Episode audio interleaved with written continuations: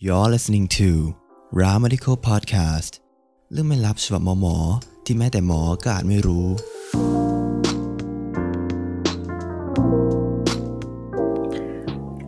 สวัสดีค่ะทุกคน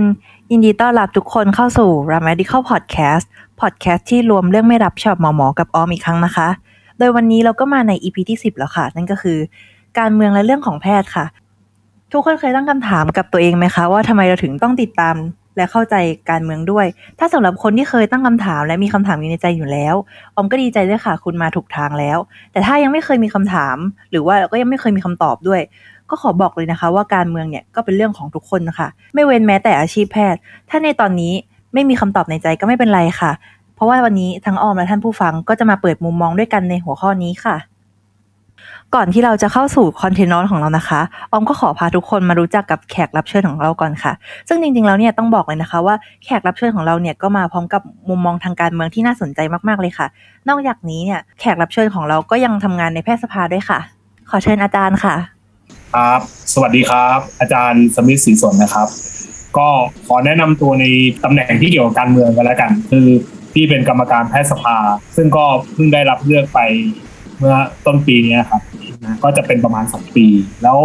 พี่ถ้าจะเกี่ยวกับการเมืองอีกก็คือพี่เป็นนายกสมาคมแพทย์นิติเวชแห่งประเทศไทยด้วยนะครับ แล้วก็ยังมีอีกตำแหน่งหนึ่งที่จริงๆก็เหมือนเป็นตำแหน่งที่ที่ทำงานสำคัญเหมือนกันที่เป็นพยาธิแพทย์ก็ที่เป็นเลขาธิการราชวิทยาลัยพยาธิแพทย์ ก็เพิ่งได้รับเลือกไปไม่นานนี้อีกวันนั้นก็จะทำงานเกี่ยวกับถือว่าเป็นเกี่ยวกับการเมืองไหมก็อาจจะพูดได้ว่าเป็นส่วนหนึ่งของเรื่องการเมือง โหคือตำแหน่งแบบยาวมากๆเลยค่ะ เป็นครับคือน่าทึ่งมากๆเลยค่ะ อาจารย์ออมก็จะขอถามคำถามนิดนึงนะคะ แบบให้ท่านผู้ฟังได้รู้จักอาจารย์มากยิ่งขึ้น คือครัอบอมอะก็อยากถามว่าแบบทำไมอาจารย์เนี่ยถึงสนใจการเมืองเหรอคะ มีเหตุการณ์อะไรที่แบบเป็นแรงบันดาลใจไหมคะอ่า ถ้าจะให้พูดว่าทำไมถึงสนใจมาทำงานด้านนี้แล้วกันตั้งแต่แพทยสภาก็คือ พี่เห็นว่าบางเรื่องอะ มันเหมือนมันไม่ถูก พี่คิดว่า ถ้าเราอยากจะแก้ไขอะไร เราก็ควรจะต้องลงมือเข้าไปแก้ไข ไม่ใช่แค่จะมาพูดอย่างเดียวบ่นอย่างเดียวว่าเฮ้ยมันไม่ดีอะไรไงวันนั้นพี่ก็เลยสมัครเป็นกรรมการแพทยสภาจริงๆพี่สอบตกมาสองสองสมัยแล้วนะครับคือสอบตกมาสองรอบแล้วเพิ่งมาได้รอบนี้วันนั้นจริงๆก็คือพยายามมานานอยู่เหมือนกัน ส่วนสมาคมแพทย์นิติเวชเนี่ยที่ที่เป็นเนี่ยเพราะว่ามันไม่มีใครเป็นเรียกอีกอย่างคือแพทย์นิติเวชมันมีคนจำนวนน้อย แล้วตอนนั้นมันไม่มีใครสนใจจะเป็นนะเพราะว่า คือคนเป็นรุ่นเก่าๆเขาอาจจะไม่ค่อยแอคทีฟมากเท่าไหร่ประมาณนี้นะครับเขาก็เลยคิดว่าเป็นไปก็ไม่ประโยชน์ พี่ก็เลยเหมือนคิดเหมือนเดิมคือ ถ้าเรามันไม่มีใครทำอะไรเราก็ควรจะต้องเข้าไปช่วยผลักดันหลาย ๆ อย่างที่พี่คิดว่ามันเปลี่ยนแปลงได้ คือพี่ต้องการการเปลี่ยนแปลงพูดง่ายๆในการถ้าให้สุดสั้นๆคือ พี่ต้องการการเปลี่ยนแปลง เราก็เลยต้องลงมือทำอะไรสักอย่างอืมก็คือเป็นความ ต้องการที่จะเปลี่ยนแปลงแล้วก็ความถูกต้องนะคะ น่าสนใจมากๆเลยค่ะ อาจารย์ครับแบบดีมากๆหลังจากที่เราได้แนะนำแขกรับเชิญของเราแล้วนะคะ ออมก็ต้องบอกว่าจริง ๆ แล้วแพทย์เนี่ยก็มีความเกี่ยวเนื่องกับการเมืองมากกว่าที่เราคิดอีกนะคะ เท่าที่ออมรู้มาเนี่ยก็มีเกี่ยวกับการวางนโยบายแล้วอะค่ะ แต่ถ้าเรื่องรายละเอียดเนี่ยก็ต้องถามแขกรับเชิญของเราเลยค่ะ ครับอ่าเอานโยบายระดับประเทศกันแล้วกัน คือจริง ๆ ต้องบอกว่ามันจะมีสองแบบคือเกี่ยวโดยตรงกับเกี่ยวโดยอ้อม เกี่ยวโดยตรงนี่ก็คือง่ายๆเลย ถ้าถ้าเป็นนโยบายระดับประเทศก็คือแพทย์ทุกคนที่อยู่ในกระทรวงสาธารณสุขนะจริงๆถ้าถ้ามากสุดก็คือจะต้องเป็นปลัดกระทรวงอะไรอย่างเงี้ยซึ่งอย่างนั้นต้องเป็นแพทย์ร้อยเปอร์เซ็นต์เพราะนั้นกลุ่มเนี้ยจะมีหน้าที่โดยตรงอยู่แล้วที่จะเกี่ยวกับบอกรัฐบาลว่าให้ออกอะไรไปหรืออะไรยังไง หรืออีกกรณีหนึงที่เกี่ยวโดยตรงได้อีกอย่างคือ แพทย์ที่ไปสมัครเป็นสสหรือสวอะไรทุกอย่างพวกนี้มันก็จะเกี่ยวข้องกับการนโยบายของประเทศได้ นะอันนี้คือถือว่าเกี่ยวโดยตรง ซึ่งอันนี้มันชัดเจนแล้วว่าเป็นการเมืองร้อยเปอร์เซ็นต์แต่อาจจะมีอย่างนึงที่เรียกว่าเกี่ยวโดยอ้อมได้ อย่างเช่น การทำงานในแพทยสภาอย่างนี้แหละมันจะถือว่าเป็นการเกี่ยวโดยอ้อมได้คือแพทยสภาไม่ไม่ได้สามารถออกนโยบายสาธารณสุขอะไรใด ๆ ได้เลยนะแต่เราให้คำแนะนำกับรัฐบาลได้เพราะฉะนั้นแพทยสภาก็เลยมีผล แล้วมันก็จะมีระดับถัดลงมาที่มันจะเกี่ยวกับนโยบายสาธารณสุขโดยอ้อมได้ก็คือราชวิไลต่างๆเนี่ยเพราะราชวิไลต่างๆ มันจัดตั้งโดยแพทยสภา แพทยสภาจัดตั้งขึ้นมาก่อน แล้วก็จะมีราชวิไลทุกอย่างนะครับ ตั้งแต่สัญญาแพทย์ อายุรกรรมอะไรทุกอย่างนะครับพวกนี้ราชวิไลมันอยู่ใต้แพทยสภาเพราะนั้นก็ทั้งสองอย่างเนี่ยจะทำงานร่วมกันเพื่ออาจจะเสนอนโยบายบางอย่างให้รัฐบาลได้เพราะนั้นอันนี้ก็ถือว่าเกี่ยวโดยกองเช่นกันสมาคมแพทย์นิติเวชเช่นกันอันนี้เหมือนมันไม่ได้ไม่ได้อยู่โยงกับอะไรเป็นสมาคมที่ตั้งขึ้นมา สมาคมเกี่ยวกับแพทย์เนี่ยมีหลายอย่างมากแล้ว มีตั้งแต่สมาคมที่รวมแพทย์ทั้งหมดก็คือแพทยสมาคม นะครับนะซึ่งอันนี้มีหน้าที่เกี่ยวกับดูสวัสดิการของแพทย์ดูอะไรหลายอย่างนะครับหรือสมาคมอื่นๆเยอะแยะสมาคมแพทย์โรคติดเชื้อมีเยอะแยะไปหมดซึ่งอันเนี้ยมันก็สามารถส่งผ่านนโยบายได้อาจจะส่งผ่านแพทยสภา หรือส่งเองออกประกาศเองอะไรประมาณนี้ ซึ่งมันเกี่ยวข้องกับนโยบายสาธารณสุขได้ทั้งนั้น หรือโดยอ้อมอีกแบบนะครับ อีกแบบก็คือถ้าอาจจะเคยได้ยินอย่างเช่น กลุ่มหมอไม่ทนอันนี้พูดพูดในนามว่าเป็นลักษณะกลุ่มนะครับ กลุ่มหมอไม่ทนหรือกลุ่มหมออะไรทุกอย่าง นะครับ พวกนี้ก็สามารถเสนอนโยบายได้ออมก็อยากจะแบบอยากให้อาจารย์พูดเป็นตัวอย่างเกี่ยวกับเรื่องสวัสดิการการรักษาที่คิดว่าแบบน่าจะใกล้ตัวกับท่านผู้ฟังหลายคนนะคะ แบบยกตัวอย่างได้ไหมคะว่าแบบการทำงานของกลุ่มแพทย์เนี่ยมีผลอย่างไร อ่า อย่างตัวอย่างอันนี้ที่ถือว่าเป็นกลุ่มที่ที่มีประโยชน์ที่สุดเลยนะ แต่พวกน้องอาจจะไม่ทันคือสมัยก่อน แพทยสมาคมได้ติดต่อกับ SCB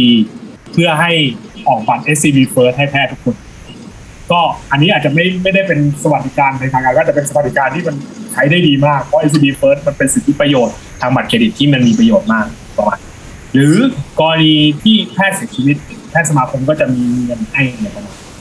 มันก็เหมือนเป็นลักษณะของการนะหรืออย่างแพทย์เรื่องล่าสุดที่ที่สำคัญที่แพทย์สภาช่วยในเรื่องนี้ร่วมกับแพทย์สมาคมนะครับ ก็คือการให้หมอได้ฉีดวัคซีนเข็มที่สามนะครับเพราะปัจจุบันมันจะมี หมอกลุ่มหนึ่งที่อาจจะยังไม่ได้บูสต์เข็มที่สามนะอันนี้แพทย์สภาก็เป็นตัวคนช่วยผลักดันให้สามารถให้ให้ทางกระทรวงแบ่งแบ่งเข็มที่สามมาให้หมอกลุ่มนี้บ้างอย่าง เช่นพวกแพทย์ที่อยู่ตามเอกชน ที่ไม่ได้มีคอนแทคกับรัฐบาลอะไรพวกนี้ในจริงๆกลุ่มพวกนี้มันสามารถผลักดันอะไรหลาย ๆ อย่างได้ประมาณ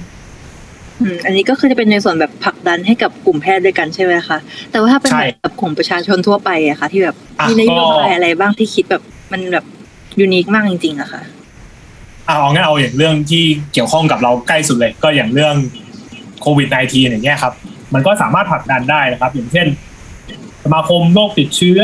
หรือราชวิทยาลัยอายุรแพทย์ก็ออกมาว่ามันควรจะจัดการยังไงนะหรือให้คำแนะนำรัฐบาลว่าควรซื้อ mRNA วัคซีนนะ อันนี้ก็เห็นมาจากทั้งสองที่ หรือเอาอย่างยกตัวอย่างของพี่เองอย่างเงี้ยครับ ล่าสุดเหตุ เหตุที่มันไม่สามารถเบิกเงินในการสวอปจากศพได้ เพื่อเพื่อหาเชื้อโควิด -19 พี่ก็ออกหนังสือในนามสมาคมนิติเวชเพื่อไปติดต่อรัฐบาลให้ออกค่าใช้จ่ายในส่วนนี้ให้ ซึ่งตอนนี้ก็อยู่ในระหว่างขั้นตอนก็ใกล้ได้แล้วเหมือนกันนะครับเพราะนั้นจริง ๆ คือเราสามารถเสนอรัฐบาลได้ในนามสมาคม แล้วอันนี้มันจะมีในนามสมาคมในนามแพทยสภาหรือในนามราชวิทยาลัยนี้จริงรวมไปถึงกลุ่มที่เมื่อกี้พี่พูดกลุ่มหลายๆกลุ่มเลยทั้งภาคีบุคลากรสาธารณสุขอันนี้รวมไม่ใช่แพทย์ด้วยอย่างเดียวนะครับหรือกลุ่มหมอไม่ทน อันนี้ก็สามารถ เหมือนทำเป็นแคมเปญทำอะไรช่วยๆกันบอกนโยบายได้นะครับเช่นมาขอไอ้ไม้ในวัคซีนที่เอ็นหาจน้องอาจะได้ยินข่าวบ้างพวกนี้ก็เป็นลักษณะที่มันสามารถผลักดันนโยบายได้หลาย ๆ อย่างนะครับ ทั้งเพื่อตัวหมอเองแล้วก็เพื่อดับประชาชน เพราะเรามาเป็นเชนเอเจนต์เราก็ควรจะเป็นเชนเอเจนต์ตามเรามานี่แหละเรื่องทุกเรื่องเนี่ย คือพูดยังไงอะว่าเชนเอเจนต์ในหลักคิดของพี่คือ คนที่เห็นอะไรไม่ถูกต้องแล้วเราต้องการเปลี่ยน ตามหลักคิดของพี่นะ คือถ้าเราเห็นอะไรไม่ถูกไม่ถูกต้องแล้วเราเฉยๆ มันก็ไม่เชน เพราะนั้นถ้าเห็นอะไรไม่ถูกต้องเรื่องเล็กๆอะไรทุกอย่างก็ตามอย่างเช่นเรื่องที่พี่เล่าให้ฟังแค่เรื่องวัคซีนที่ฉีดเข็มสองที่มันเปลี่ยนจากสามเดือนเป็นหนึ่งเดือน เห็นไหมว่า แค่เราเห็นว่ามันต้องเปลี่ยน คนอื่นไม่ใช่ได้ประโยชน์ไม่ใช่แค่เราคนเดียว เป็นคนอีกหลายๆคนนะครับ เพราะฉะนั้น ความคิดเชนเอเจนต์ของพี่คืออย่างนี้แหละ เห็นอะไรที่ไม่ถูกต้องเราต้องเข้าไปเปลี่ยน อันนี้ก็เป็นเหตุผลหนึ่งที่พี่ทำงานพยายามเข้าไปผลักตัวเองเข้าไปในกรรมการแพทยสภาเป็นตำแหน่งอะไรหลายอย่างเพราะพี่คิดว่าถ้าเรานิ่งเฉยเราก็ได้แต่บทประมาณนั้น เพราะนั้นอยากจะผลักดันให้น้องทุกคนคิดอย่างนี้คือ อาจจะไม่ต้องทำถึงระดับพี่ว่าโอ้โห เป็นกรรมการแพทยสภาขอให้น้องสู้ในเรื่องบางเรื่องที่มันเห็นว่ามันต้องเปลี่ยนนะระบบโรงพยาบาลก็ได้เอาเล็ก ๆ อย่างนี้ก็ได้หรือ จริง ๆ เอาถึงระบบการเรียนการสอนนี่ก็ได้น้อง เอาง่าย น้องเวลาเรียนเสร็จเขาให้ feedback น้อง feedback ไหมแล้วสุดท้ายน้องก็มาบ่นว่าเฮ้ยอันนี้สอนไม่ดีอะไรอย่างนี้ แต่น้องไม่ได้ feedback ให้เขาเพราะนั้นอันนี้สำคัญมากถ้าน้องอยากเปลี่ยน น้องต้องเรียกร้องน้องต้องพูดไปว่า เฮ้ย อันเนี้ยมีคาบนี้มันสอน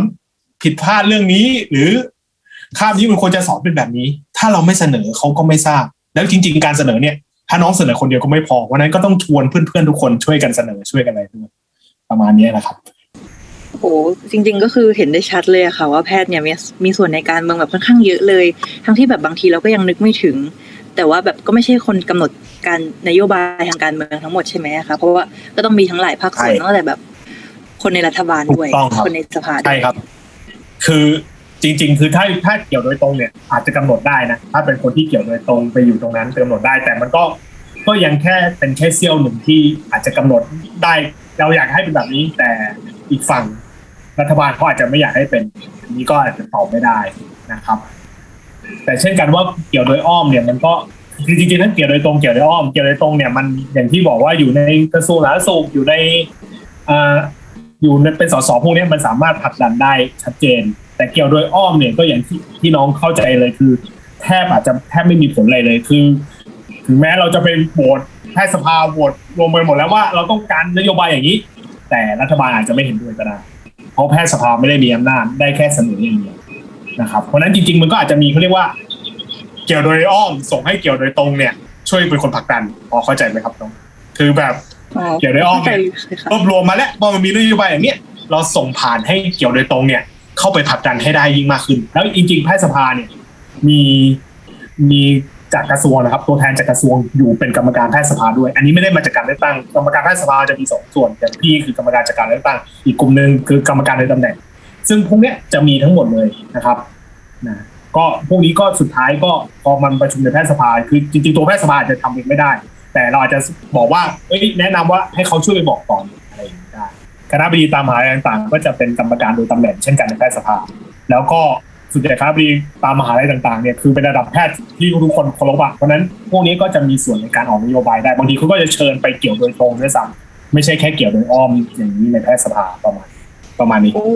จนถึงตอนนี้เนี่ยออมก็คิดว่าท่านผู้ฟังที่ฟังอยู่เนี่ยก็ต้องแบบเข้าใจแจ่มแจ้งเลยค่ะ ว่าแบบโหมีความเกี่ยวข้องขนาดไหนแบบนโยบายเนี่ยมาจากอะไรแบบเยอะมากๆเลยค่ะ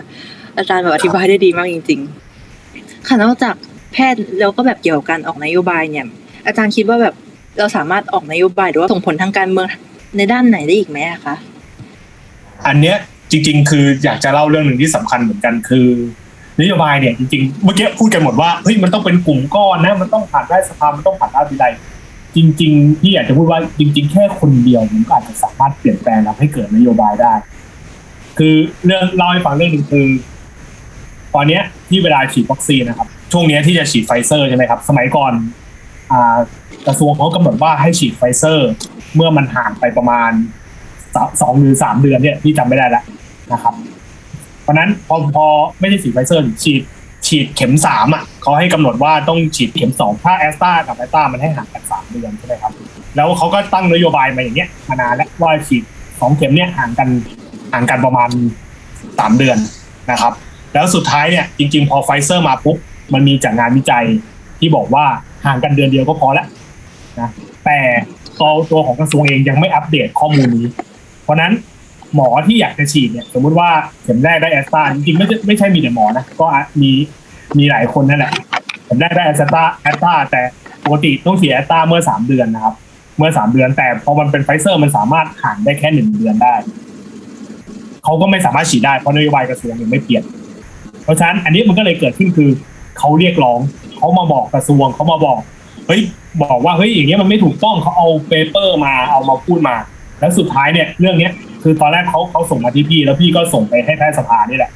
นะครับคือเริ่มจากมาคนเดียวเลยที่เขาเรียกร้องแล้วพี่ก็ส่งไปให้แพทยสภาแล้วสุดสุดท้ายแพทยสภารู้เรื่องนี้นะจริง ๆ ไม่ไม่ใช่มีเรื่องที่ส่งผ่านมาพี่คนเดียวมีหมอคนอื่นที่ส่งเรื่องนี้ไปทางอาจารย์คนอื่นด้วย แล้วพอมันรวมๆกันหลายๆคนปุ๊บทุกคนมารู้เรื่องนี้อย่างนี้ปุ๊บ มันก็เลยเกิดการเปลี่ยนแปลงได้ คือมันเริ่มมาจากแค่คนเดียวที่ไม่เห็นด้วยกับการฉีดแบบนี้ แล้วมันทำให้มีประโยชน์มากน้อง มันทำให้มันเปลี่ยนกฎจากที่สมัยก่อนเป็นสามเดือน สามารถเปลี่ยนเป็นหนึ่งเดือนได้ ทุกคนได้บูตโดสเร็วขึ้น และเป็นถูกต้องตามหลักการวิจัยนะครับ ประมาณนี้ และอันนี้มีประโยชน์ไม่ใช่เฉพาะหมอนะน้องบุคลากรสาธารณสุขคนอื่น ๆ ที่อยู่ร่วมกับน้องได้ประโยชน์ด้วยเช่นกันนะครับ คืออันนี้เป็นเรื่องที่ประทับใจมากเพราะว่าสุดท้ายอะหมอหมอที่ได้ร้อนเรื่องนี้ผ่านมาทางพี่เขาดีใจมากที่พยาบาลทั้งโรงพยาบาลนั้นสามารถได้ฉีดเหมือนกับเขาประมาณนี้ครับน้องเพราะนั้นจริงๆพี่อยากจะพูดว่าเรื่องบางเรื่องอะครับ คือน้องนโยบายบางอย่าง คือน้องอาจจะเห็นว่าเฮ้ยมันยากที่จะเปลี่ยนแปลงมันเป็นไปไม่ได้ จริง ๆ น้องเนี่ยอาจจะต้องลองส่งเสียงดูนะครับ คือมีคำพูดไว้คือ อันนี้พี่แปลเป็นไทยแล้วกันคือ ถ้าคุณเห็นอะไรที่มัน แล้วคุณเงียบมันไม่สามารถเปลี่ยนอะไรได้ คุณต้องส่งเสียงประมาณนี้คุยดีเท่มากเลยค่ะอาจารย์ ครับประมาณนี้ ตอนนี้เราเราก็มาถึงเรื่องที่น่าสนใจ แล้วก็เป็นเรื่องที่มีคนข้องใจกันมากหน่อยนะคะ นั่นก็คือเรื่องการแสดงออกทางการเมืองนั่นเองค่ะ ผู้ฟังอาจจะได้มีการอ่านข่าว แล้วก็พบว่ามีแพทย์หลายคนเนี่ยได้แสดงออกทางการเมือง แล้วก็ได้รับเสียงวิพากษ์วิจารณ์จากกระแสสังคมอย่างมากมายเลยค่ะ มาถึงตรงนี้แล้วก็สงสัยกันไหมคะว่าแบบตามจรรยาบรรณแพทย์แล้วเนี่ยเราสามารถแสดงออกทางการเมืองได้มากแค่ไหนคะหรือว่าในรูปแบบใด คือถ้าพูดจรรยาแพทย์เลยนะครับ จริงๆ แสดงออกการเมืองได้ปกติเลย หมอทุกคนสามารถแสดงออกอะไรได้ทุกอย่าง แต่อย่าเอา การการเมืองของตัวเองเนี่ยมาเลือกปฏิบัติกับคนไข้เช่นนะเขาเลือกพรรคการเมืองคนละฝั่งกับเรา เราจะไม่รักษาเขาอะไรประมาณนี้ เพราะนั้นเราห้ามเลือกปฏิบัติกับคนไข้แต่เราสามารถแสดงออกทางการเมืองได้ปกติเลยทุกอย่างนะครับ แต่มันเป็นคำหนึ่งที่เขาเตือนไว้นะครับ อันนี้มีมีในต่างประเทศและก็เป็นคำแนะนำของในไทยด้วยก็คือ การแสดงออกการเมืองในผ่านเนี่ยเฟซบุ๊กผ่านอะไรก็ตามเนี่ย คือเขาไม่แนะนำให้หมอแสดงออกทางการเมืองเพราะมันมีผลต่อการกระทำงานอะไรทุกอย่างพี่ยกตัวอย่างง่ายๆสมมติว่า เราบอกว่าเราเกลียดรัฐบาลมากนะไม่ต้องไม่ไม่ไม่ได้หมายถึงรัฐบาลนี้รัฐบาลไหนก็ได้บอกเกลียดรัฐบาลนี้มาก ผมไม่เลือกพรรคนี้โกรธมาก แสดงออกทุกครั้งการเมืองในเฟซบุ๊กแล้วสมมุติมีคนไข้ ที่เขาเป็นโรคอะไรสักอย่างหนึ่งก็ได้ที่เราต้องมารักษาเนี่ยเขามาอ่านเฟซบุ๊กเราแล้วเขาเห็นปุ๊บเขาก็ไม่อยากมารักษากับเรา หรือเขาอาจจะกั่นแกล้งเราก็ได้ว่า แกล้งให้มารักษากับเราแล้ว แกล้งตำหนิเราอะไรอย่างเงี้ยเพราะนั้นมันจะมีผลที่ไม่ดี แต่การแสดงออกทางการเมืองเนี่ยที่ไม่ว่าเลยมันไม่ผิดอยู่แล้วแต่ต้องระวังในจุดนี้ไว้ว่า คือการแสดงออกเนี้ยมันทำให้แบบน้องอาจจะสูญเสียคนไข้ที่น้องสามารถรักษาเขาได้ เพราะเขาไม่มาหาน้องพอจะคิดว่าเฮ้ย เขาอ่าอยู่คนละฝั่งการเมืองกับเรา เราไม่ไปรักษาเขาหรอกแล้วทั้งทั้งที่เขาอาจจะเป็นโรคที่ทำสามารถรักษาได้ แล้วสมมุติเราเป็นหมอหมอในจังหวัดนั้นคนเดียวอย่างเงี้ยเขาก็ไม่ไปหาหมอคนอื่น ก็ยิ่งแย่นะครับ เพราะนั้นก็คืออยากจะบอกว่าคือถ้าแสดงออกทางการเมืองก็ต้องระมัดระวังเรื่องนี้ แต่ผิดไหมที่จะแสดงไม่ผิดนะครับ ส่วนส่วนตัวพี่ดีเองนะพี่จะไม่ค่อยอยากแสดงออกทางการเมืองให้ชัดเจน นะจะเว้นว่ามันเป็นเรื่องเกี่ยวกับที่มันเป็นวิชาการนะครับ ว่าเรื่องนี้มันผิดทางหลักวิชาการที่พี่จะแสดงแต่ไม่พี่ไม่ได้บอกว่าพี่ชอบพักนี้มากหรือชอบพักนู้นมากพี่จะไม่แสดงเพราะว่ามันจะมีผลกระทบกับพี่ในการทำงานทางนิติเวชด้วย เพราะว่าสมมติว่าพี่บอกว่าพี่รักรัฐบาลนี้มากนะแล้วเขาส่งกรณีมาเนี่ยนะส่งมาให้พี่ผ่าอย่างเงี้ย คนที่มันอาจจะถูกถูกฆาตกรรมหรืออะไรจากคนในรัฐบาลอะไรอย่างเงี้ยเขาก็จะไม่เชื่อพี่ รายงานผมก็บอกเฮ้ยคุณสนิทกับรัฐบาลคุณชอบหรือคุณก็อาจจะเปลี่ยนแปลงผลได้เพราะนั้นมันจะมีผลทางนิติเวชมากเพราะนั้นส่วนตัวพี่เกิดเลยก็เลยไม่ค่อยอยากแสดง แต่แสดงออกได้ไหมพี่พูดได้เลยว่าแสดงได้มันก็คือเป็นเกี่ยวกับภาพลักษณ์แล้วก็แบบเรื่องอคติแบบในการใช่มุมมองของคนอื่นต่อเราใช่ไหมคะใช่ครับ แล้วมันจะเป็นอคติที่ทำให้เสียประโยชน์ต่อคนไข้และเสียประโยชน์ต่อเราเองด้วยประมาณนี้ครับ แต่แสดงได้ไหมแสดงได้ร้อยเปอร์เซ็นต์ไม่มีทางผิดแน่นอนยกเว้นว่าการแสดงนั้นทำให้คนไข้คนไข้ไม่ปลอดภัยหรืออะไรยังไง เช่นแบบว่าผมจะไม่อ่านอย่างสมัยก่อนมีแปะป้ายว่าผมนะผมไม่รับรักษาเสื้อแดงเสื้อเหลืองอะไรนี้ทำไม่ได้เลยพวกนี้ เพราะมันผิดหลักนะครับ เราห้ามเลือกปฏิบัติค่ะแล้วอาจารย์ช่วยยกตัวอย่างผลกระทบอาชีพแพทย์หลังจากการแสดงออกได้ไหมคะ แบบพร้อมระดับความรุนแรงหรือว่าแบบความแบบระดับการแสดงออกอะค่ะ คืออยากให้แบบ ท่านผู้ฟังได้เห็นภาพว่าสิ่งที่เราเจอกัน หรือว่าสิ่งที่แบบหมอที่แสดงออกเนี่ยเขาเจออะไรบ้างนะคะอ่าถ้าให้พูดนะครับ ว่าหมอที่เคยแสดงคือเท่าที่รู้มาก็อาจจะมี อันนี้ไม่รู้เป็นของจริงไหมนะก็มีแบบแสดงออกทางการเมืองแล้ว แล้วอาจารย์ที่คัดเลือกแพทย์ประจำบ้านไม่ชอบ ก็เลยไม่เลือกคนนี้นะหรือโดนตักเตือนไม่ยอมให้แสดงออกทางการเมืองอะไรประมาณนี้ครับ แต่จริง ๆ คือพี่อย่างพูดบอกว่าผลกระทบพวกนี้เนี่ย จริง ๆ ถ้าเราไม่เห็นด้วยว่าเราแสดงออกการเมืองโดยสุจริตนะครับ โดยไม่ได้ไม่ไม่ได้ผิดอะไรเนี่ย เราสามารถอุทธรณ์ได้ครับ เพราะนั้นจริง ๆ ผลกระทบบอกว่ามีไหมมันก็มีอยู่แล้ว อย่างที่บอกเมื่อกี้ก็พูดเรื่องผลกระทบอยู่แล้วว่ามันอาจจะมีได้ว่าคนเราอาจจะมองอคติต่อเราอะไรพวกนี้ แต่ถ้าเราเห็นว่าอคตินั้นมันมันเป็นอะไรที่เกินเลยไปสมมติว่าคัดเลือกแพทย์ประจำบ้านอย่างเงี้ยแล้วมาเช็คเฟซบุ๊กเราถือว่าเขาเขาบังคับให้เฟซบุ๊กแล้วเจอว่าเราแสดงออกการเมืองคนละฝั่งกับ คณะกรรมการ แล้วเราไม่เห็นด้วยทั้งที่เราอาจจะคะแนนดีกว่าคนอื่นแต่เราไม่ถูกเรื่องเนี่ยให้เราอุทธรณ์ได้ครับ พวกนี้เราสามารถอุทธรณ์เราสามารถต่อสู้ได้ ถ้าเราไม่เห็นด้วยกับในสิ่งที่ที่เขาเขามาอ้างเรื่องการแสดงออกการการเมืองที่ตามหลักทางการแพทย์มันแสดงเลยก็ได้นะครับอืมก็ก็ก็ยังมีการแบบป้องกันตัวได้บ้างในระดับที่แบบชัดเจนใช่ไหมคะใช่ครับ ใช่ครับ ประมาณนั้น มันต้องทำให้ถูกต้องเลยนะอย่างเช่น ลางานไป ต้องลางานไปประท้วงอะไรเงี้ยถ้าสมมติว่าอยากจะประท้วงนะก็ต้องลางานไปประท้วงไม่ใช่ใช้เวลางานไปประท้วงอันนี้ถือว่าผิดหนักเช่นกัน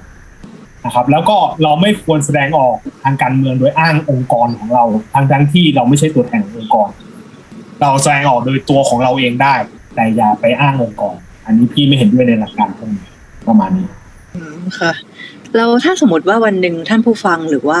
ตัวออมเองเนี่ยได้เป็นแพทย์แล้วเนี่ย แล้วก็มีความเห็นไม่ตรงรอยกับผู้เพื่อนร่วมงานเนี่ย เราต้องปฏิบัติตัวยังไงคะ หรือว่าแบบปรับมุมมองความคิดเรายังไงดีคะอาจารย์ เอาจริง ๆ ต้องพูดว่าจริง ๆ มันไม่ใช่แค่พูดเริ่มงานนะอาจจะไม่ลงรอยกับพ่อแม่เลยก็ได้ ต้องพูดถึงระดับนี้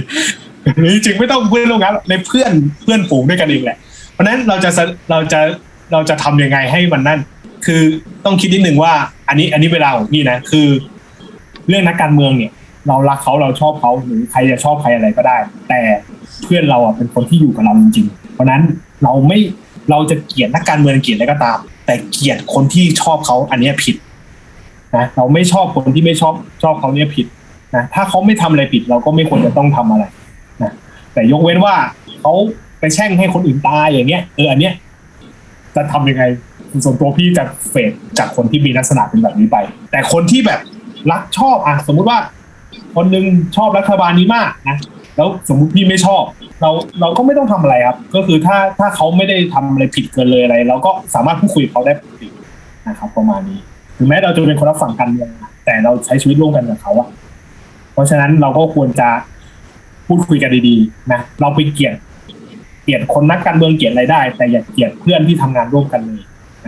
ถ้าเขาไม่ได้มีเหตุผลที่มันแย่จริงๆนะถ้าถ้ากลุ่มที่มันแบบแย่จริงๆคือเป็นหมอแล้วไปแช่งให้คนตายมันก็ไม่ใช่ใช่ไหมอันนั้นเป็นที่พี่จะ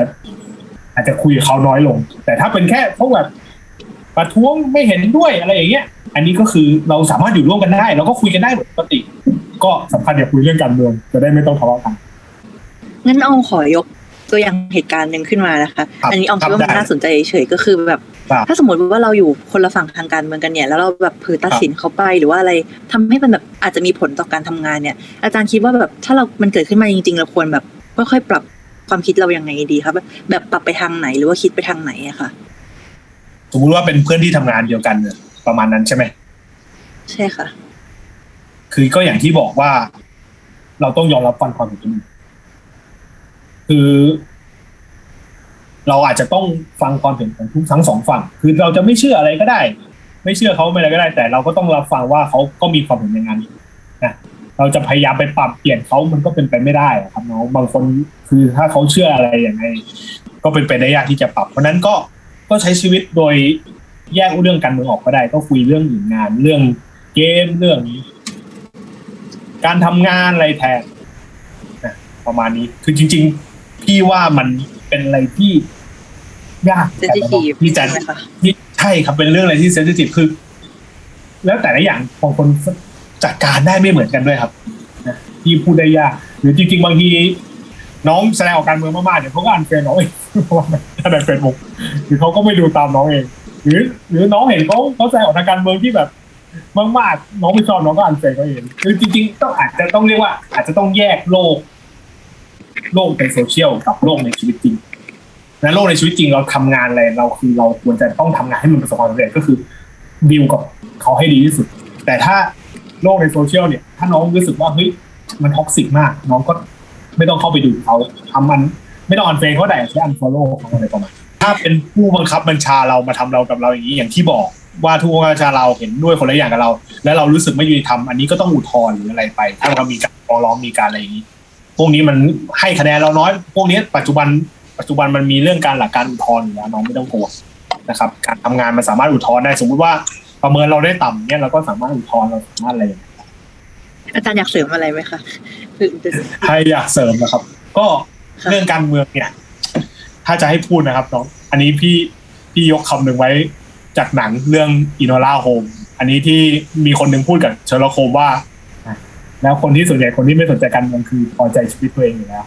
คุณควรจะต้องสนใจการเมืองเพื่อที่จะได้ปรับให้คนอื่นมีความสุขด้วยไม่ใช่ตัวคุณเองอย่างเดียวประมาณนี้ถ้าจะให้พูดเชิงนั้น